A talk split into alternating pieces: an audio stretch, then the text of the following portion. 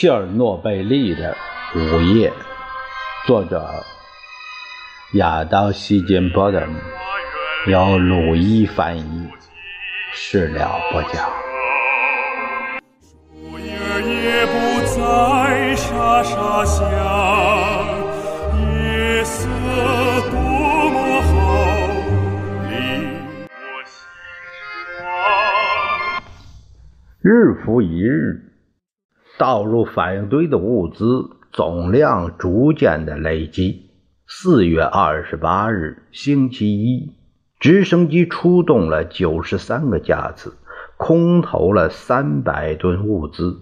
第二天，数字上升为一百八十六架次，七百五十吨。四月三十日，星期三早晨，他们开始空投铅。那天，包括沙、粘土、白云石在内的一千多吨吸收剂，对四号机组上方进行了地毯式轰炸。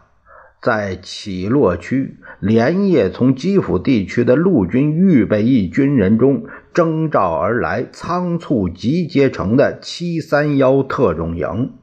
每天在直升机高空旋转的螺旋桨下工作十六个小时，将沙包整齐地装入降落伞的伞衣，并将其固定在飞机的调货点上。炎热的天气和直升机的下洗气流形成一道高达三十米、无休无止的放射尘旋风。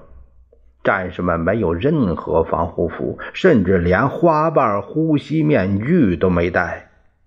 灰尘飞进他们的眼睛和嘴巴，在他们的衣服下面被汗水打湿，凝结成块。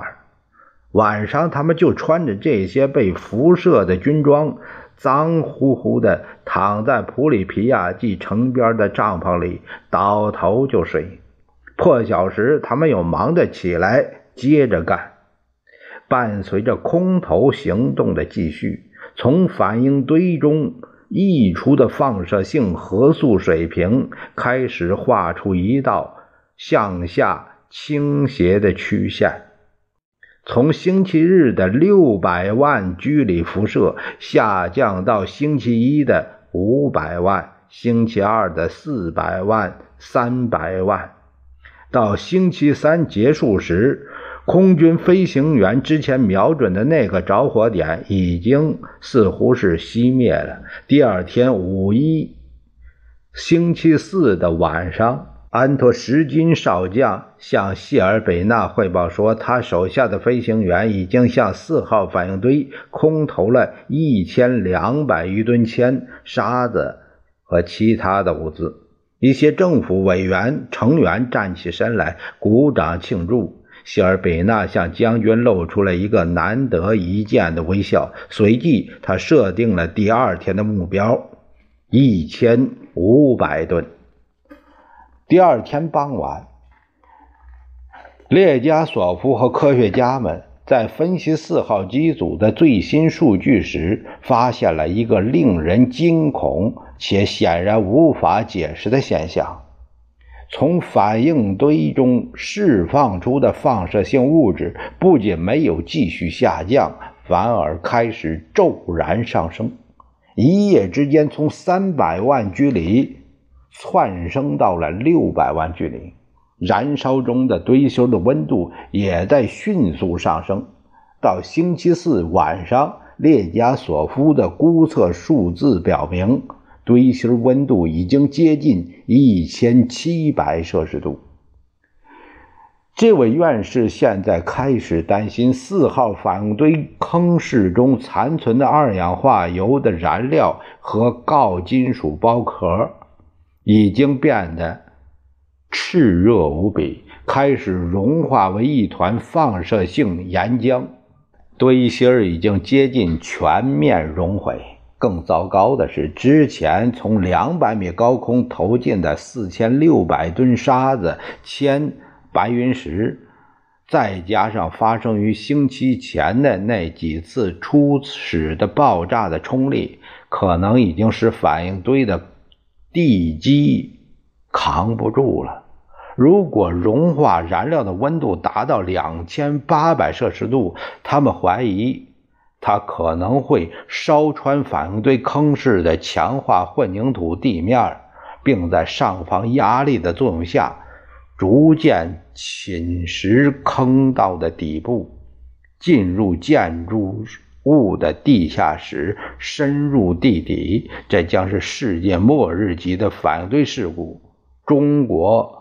综合症，这个所谓的中国综合症最早出自美国核工程师的想象。它之所以会变得如此臭名昭著，却是拜一部在三里岛事故发生前不到一个月公映的好莱坞大片儿，名字就是《中国综合症》所赐。简·方达在其中。饰演一位勇敢无畏的电视记者，他惊恐万状地发现，一团融化的铀燃料是如何烧穿了加利福尼亚一座出了故障的反应堆基部，并继续无情地向下燃烧，直至抵达位于世界另一端的中国。尽管这一假想的。恐怖噩梦违反了物理学、地质学和地理学的诸多定律，但如果切尔诺贝利真的发生了堆芯熔毁，却会构成两个真实的威胁。第一个就是最明显的，是对本地环境的威胁。核电站坐落于普里皮亚季河地下水位上方，相距不过几米。如果融化的燃料穿透这段距离，后果将是灾难性的。各种各样的有毒物质、放射性核素、毒化饮用水，受影响的不仅是基辅市民，也包括从第聂伯河流域水体中取水的每一个乌克兰人，总计约三千万人。甚至还会流入黑海。但另一个威胁要比污染地下水更迫在眉睫，也更不堪想象。融化的燃料只有在穿透反应堆建筑地基后，才会进入普里皮亚季河和第聂伯河。在那之前，它可能会穿过位于四号反应堆下方的。蒸汽液压池，这个原本设计中的安全空间，如今已经灌满了水。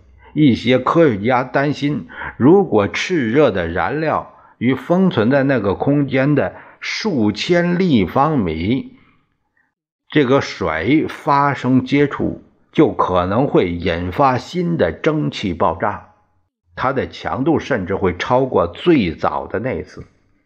爆炸冲力不仅可能摧毁四号机组的残骸，还会炸掉另外三座在事故中幸存、仍完好无损的反应堆。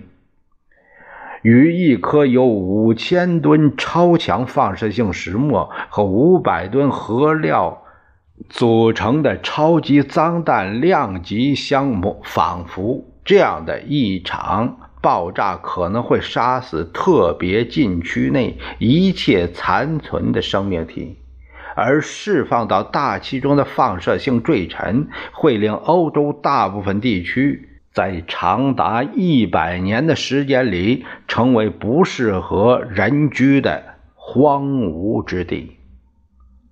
五月二日，星期五，由伊万。希拉耶夫带队的新一届政府委员会领命从莫斯科赶到切尔诺贝利，前来替换鲍里斯·谢尔贝纳和听命于他的那些政府委员会成员。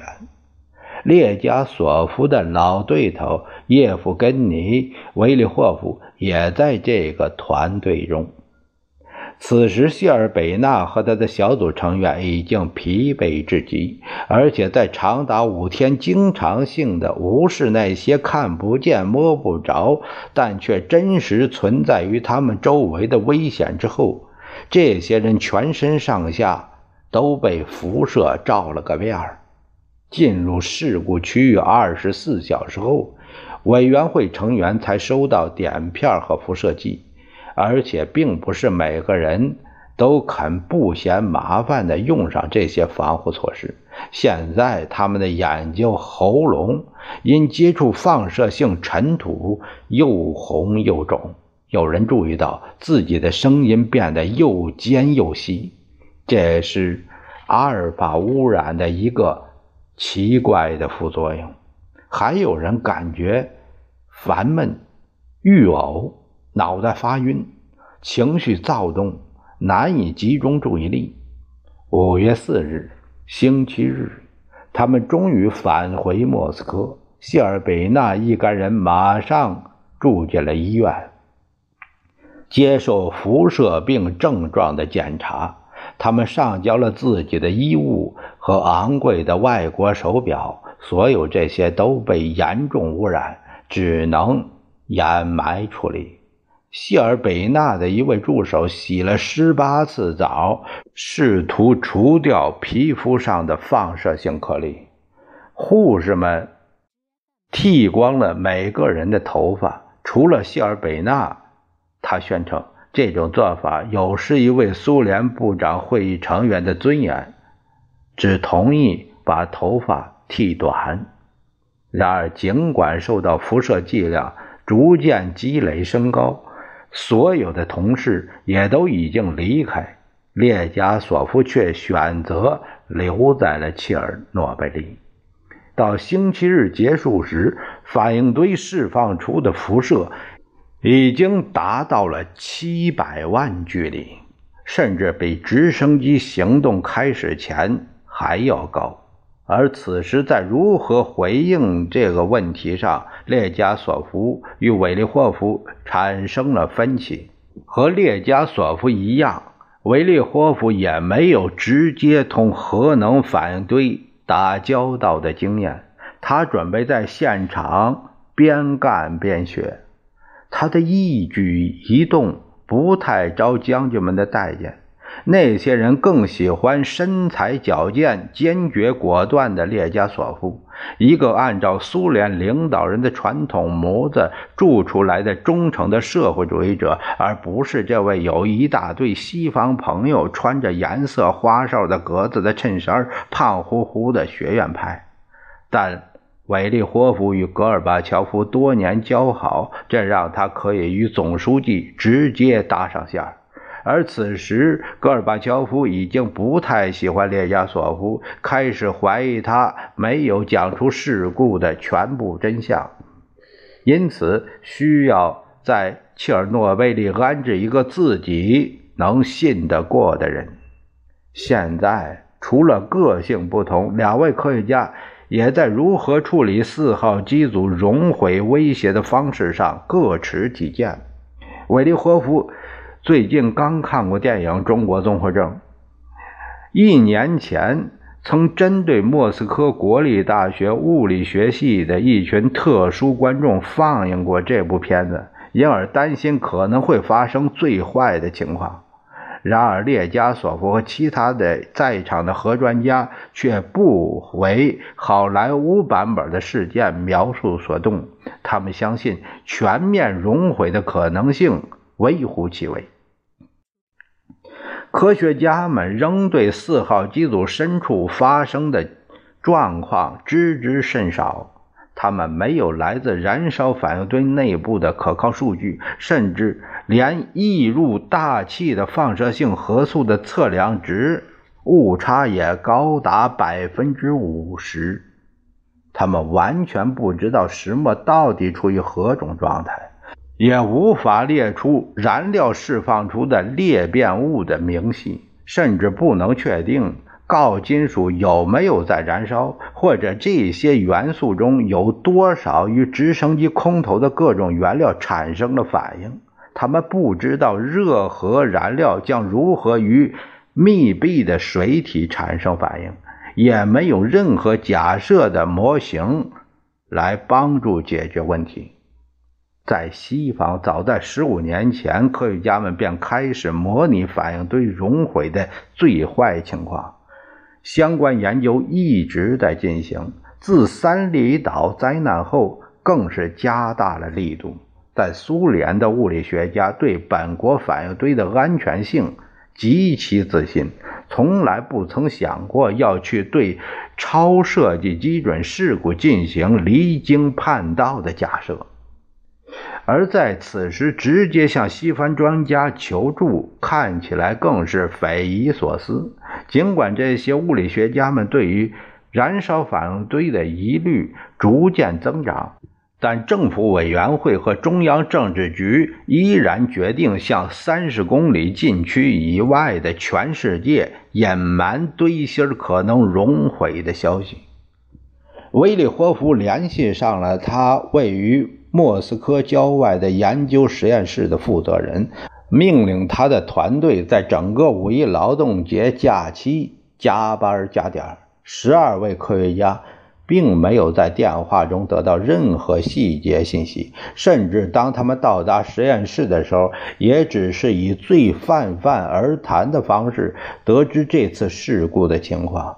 他们需要竭尽所能地找出反应堆堆芯熔毁的速度，但这些人全都是理论物理学家。是研究激光固体交换作用现象、等离子体物理学和惯性聚变的专家，没有人对核反应堆有任何了解。于是，不得不做的第一件事就是集体学习 RBMK 一千的相关知识。他们把图书馆翻了个底儿朝天，搜寻与放射性同位素的特性。衰变热和热导率相关的参考书，并征用了该实验室中苏联制造的大型计算机来计算。与此同时，在维利霍夫和列加索夫就就堆芯熔毁的风险争执不一时，石墨大火继续熊熊燃烧。四号反应堆内部的温度持续上升。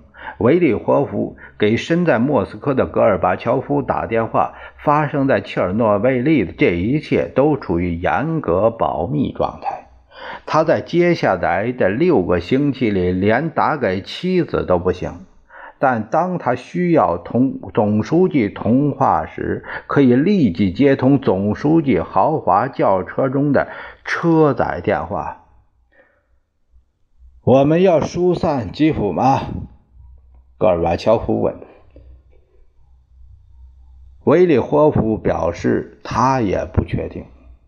拥有社会主义劳动英雄荣誉称号、得过两枚列宁勋章的政府委员会新任的负责人伊万希拉耶夫是一个老资历的技术官僚，性格直率，一头银发梳成背头。